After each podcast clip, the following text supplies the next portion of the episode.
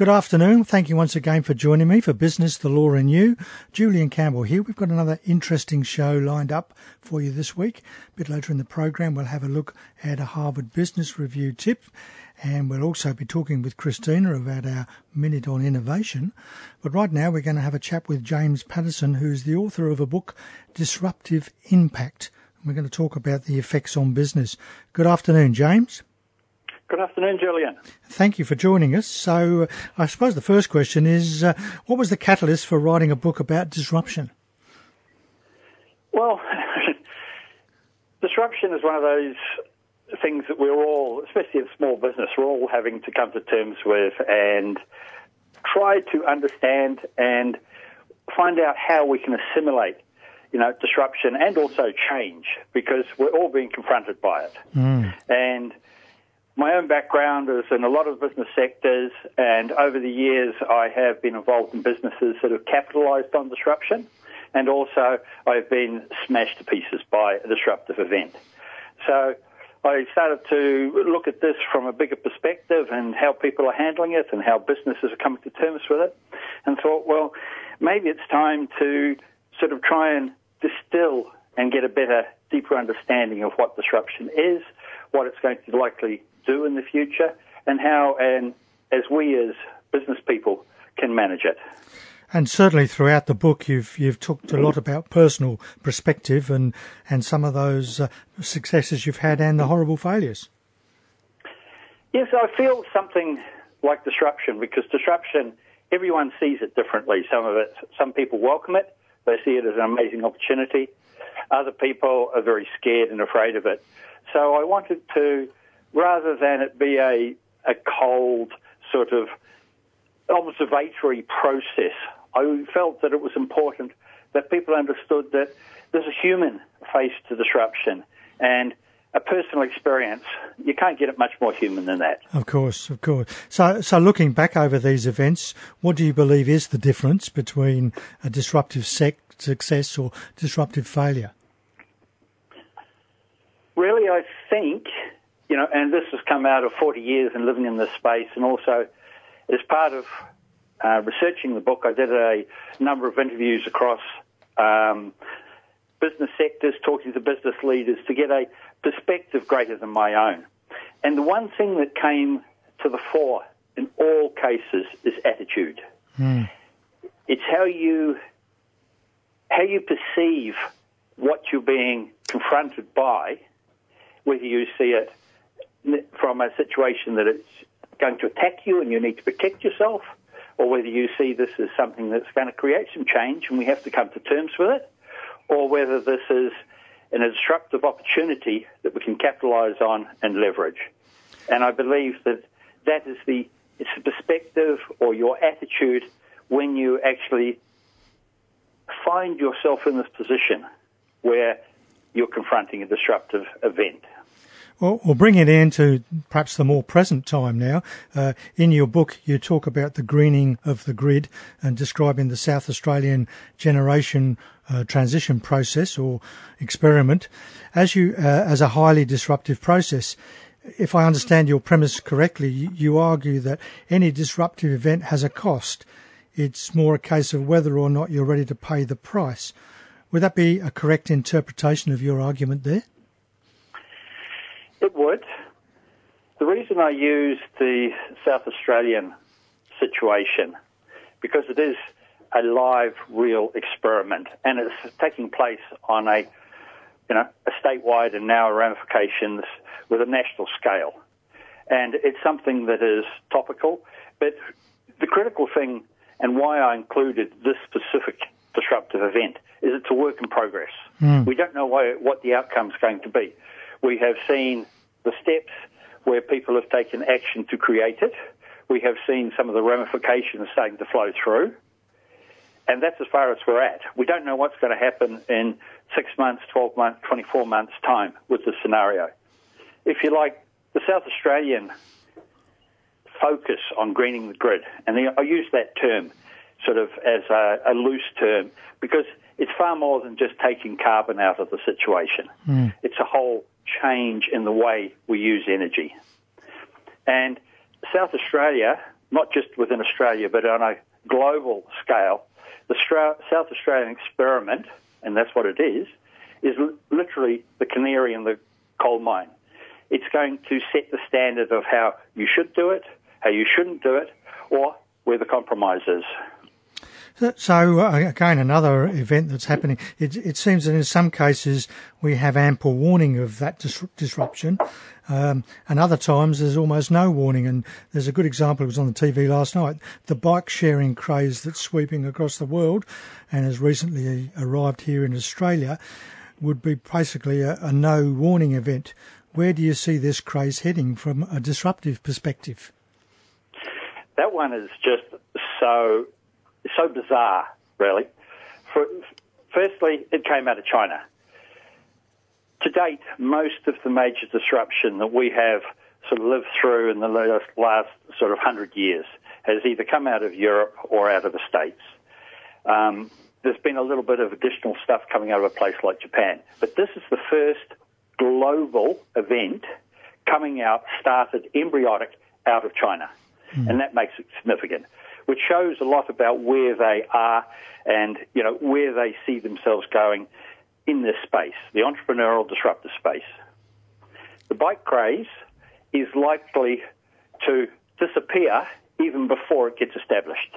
Mm. It is only just over two years old. It's in 97 countries. Wow. Um, there's something like, you know, we're, we're, we're talking nearly 200 million bikes across the planet have arrived in this model in less than 24 months. Mm. Half of them ended up in trees and rivers. and literally within the model, there's no legislation. They don't know how to legislate it. They don't know how to control it. But yeah. within the model, there's two models. There's one where you have the bikes where you take them from a rack and you return them to a rack. The other one, and the one that's causing the greatest problem, is you find the bikes with a GPS. And those bikes are just dropped anywhere. You just go online, find an app, look at the app, it sees where you are, sees where the nearest bike's parked. You just go and get it. You put in the code into the app, and it unlocks the bike, and off you go. And when you get to the other end, you just drop it wherever. Yeah, yeah. It's uh, certainly causing some disruption there, isn't it? Then we're not geared to people just to dump stuff on the streets. No, no. Especially not bikes. Yeah.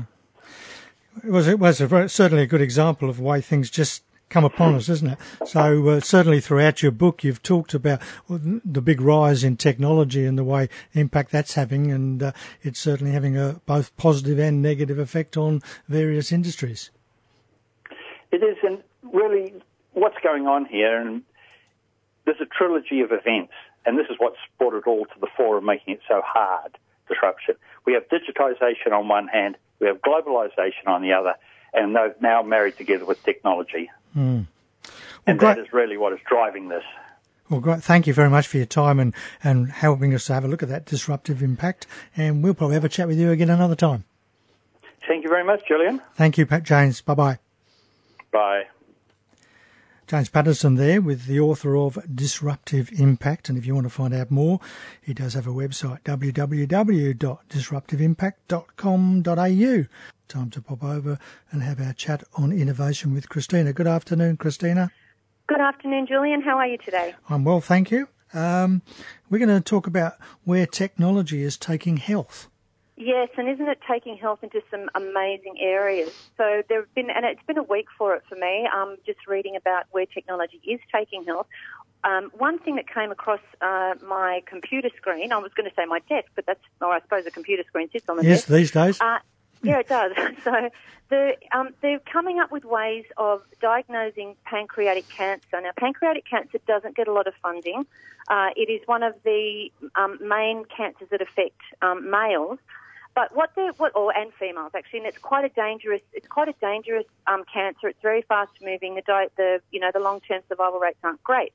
However, what they're doing is that to to um, encourage early diagnosis is that there's a there's a technology that's being developed, an app that can screen for pancreatic cancer. Um, it's coming out of the University of Washington, and all it involves is taking a selfie. So there's a, a cut edge, cut edge like you know the the 3D glasses that you wear when you mm. go to the um, to the, the cinema. Yeah. So you you set the phone um, in that. It takes a photo of you take a, a photo of your eyes. There's an app that's attached to it. If the levels of jaundice, if the colour's not quite right in your eyes, it will give you an alert that you really do need to go and get it checked out. So they did a study of about 70 people, um, and the success rate of the app was about 90%. Mm. So it was the, it, it has the same accuracy as the blood test that they're currently using, but this is one of those things that could be used as a as a um, di- or a, not a, it's not a diagnostic tool. It's a screening tool. It, there's a very important difference there. Yeah, yeah. But it's like doing the, a breast examination, you know, or, or having a, um, a colonoscopy, or doing some of those bowel bowel tests. It becomes something that becomes a, a really good tool for prevention. So I thought that was quite interesting. I know we've spoken about um, throat scope quite a bit. So Throat Scope is on a mission to to make early detection of oral cancers um, detect them much earlier. There's something like 1,250 new cases of oral cancer in Australia, uh, and I'm pretty sure we've discussed this before. But they want to use the Throat Scope, a mirror, and a little swabbing kit, and an app that they're developing to be, be, as a, be an early warning sign for oral cancer, and which is you know it's just mm. on the rise. The people with oral cancer are getting younger and younger. Um, and it's that light source that comes from the throat scope m- module that, that makes the detection a lot easier.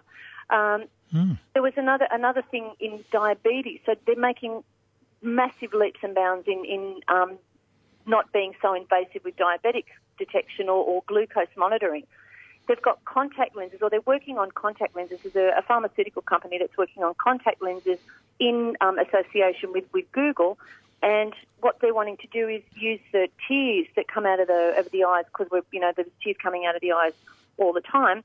But they're looking to make um, lenses that um, that will detect what's happening with monitoring blood glucose levels in the in the body just through the tears in the eyes. So no longer do we have to maybe shove needles, do pinpricks, all that kind of thing. Um, the other thing that is working really well are the patches. So people are getting patches implanted. There's a there's a whole series of tests being done on the implants um, and it will their slow release of glucose rather than actually doing the the glucose injections, you know, rather than than doing the insulin injections. Sorry, so remarkable headway um, mm. in early detection, screening, etc. Of medical conditions with technology. It's a great uh, way to see innovation going that way for self, I say self-diagnose, self-detection, as you say, because uh, you know many of us, especially men, don't like going to the doctors, and if uh, we can right. sort of um, catch some of these uh, illnesses, diseases quicker, um, as you say, there's a much better chance of uh, survival rate. That's right. You know, not and, and the effect that, that things like cancers and that and diabetes have on families. You know, and the the sad thing is that younger and younger people are getting mm. detected with with cancers, with things like diabetes. I mean, people once thought that you know, if you were going to have it was either that you were born with diabetes or that you would you know develop it later mm. on in life. You know, there's teenagers that are now developing, and it, you know we could sit here and talk about the whole effect of diet and and wonder maybe why that's happening or not.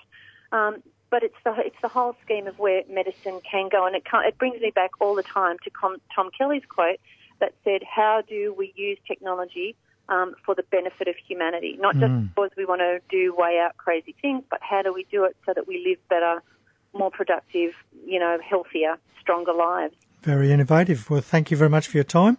We'll have a chat again next week. We will. I look forward to it, Julian. Have a great week. You too. Bye-bye. Bye. Christina Gerakiteys there with Where's Technology Taking Health? It's certainly great to do some of these uh, ex- early examinations uh, that we can uh, at least go and see a doctor afterwards. Got time for a Harvard Business Review tip. This one here is use mind mapping to spark new ideas. Like brainstorming, mind mapping helps teams come up with ideas quickly when starting from scratch. It lets people think associatively and visually to develop a constellation of interconnected ideas. Your team can generate more connections between ideas using mind mapping than by brainstorming or simply listing ideas. Start by writing a key word or concept relevant to the situation at hand in the center of a blank page or whiteboard and then have your team as free associate by adding words that relate to the original concept. Don't evaluate or judge any ideas. Even the most outlandish words or phrases can generate fresh thinking. Connect your ideas by drawing lines between them. Encourage your team to use colours to indicate action items, ideas, doubts, and other factors, and you'll end up with a visual mind map, which is a messy web of related concepts. Then have the team discuss it so everyone understands each other's viewpoints and what comes next. We've got time for one more tip here. This one's an easy one too. Don't be fooled by a first impression when hiring. You know, sometimes we hire the wrong person. Disastrous hires can happen when managers are fooled by first impressions. But how can you get beyond that superficial during the brief interview? The key is to focus on behaviours rather than traits. For example, if the interviewee describes themselves as a team player, do they credit others with uh, when they're discussing their work? Look beyond what the candidate is saying and focus on how they are saying it. Watch for non-verbal clues, the signal contempt, superiority and disrespect, eye contact when speaking to another person, but not when listening to them or invading another space. Another telling question, ask them to describe their least preferred co-worker. Listen for whether they reduce that person to a one-word label, like difficult or micromanager, or reveal a more complex uh, view of the situation, uh, such as we disagreed about how to get the job done because we were trained in different ways. So often that first impression very hard to get past, isn't it? Well, thank you for being with me for the last half hour. I hope you've enjoyed the program. We've looked at the uh, disruptive impact with James Paterson and his book on that subject and where health is taking us. In a moment, Jane Klein will be back with you with more of your easy listening favourites. Next week, we'll have uh, a chat with Tony Vidray from AV Chartered Accountants in the tax world there. We'll chat about uh, innovation with Christina and have more business and legal news and views that might affect your business. I'd love your company for Business, the Law and You at the same time again next week. Until then, have an exciting and prosperous week. And as Steve Jobs once said, you have to be burning with an idea or a problem or a wrong that you want to right. If you're not passionate enough from the start, you'll never stick it out. Thanks for listening to this podcast from 2NURFM at the University of Newcastle. Topics range from gardening to health well-being, pet care, finance, business and travel. You'll find them all at 2NURFM.com.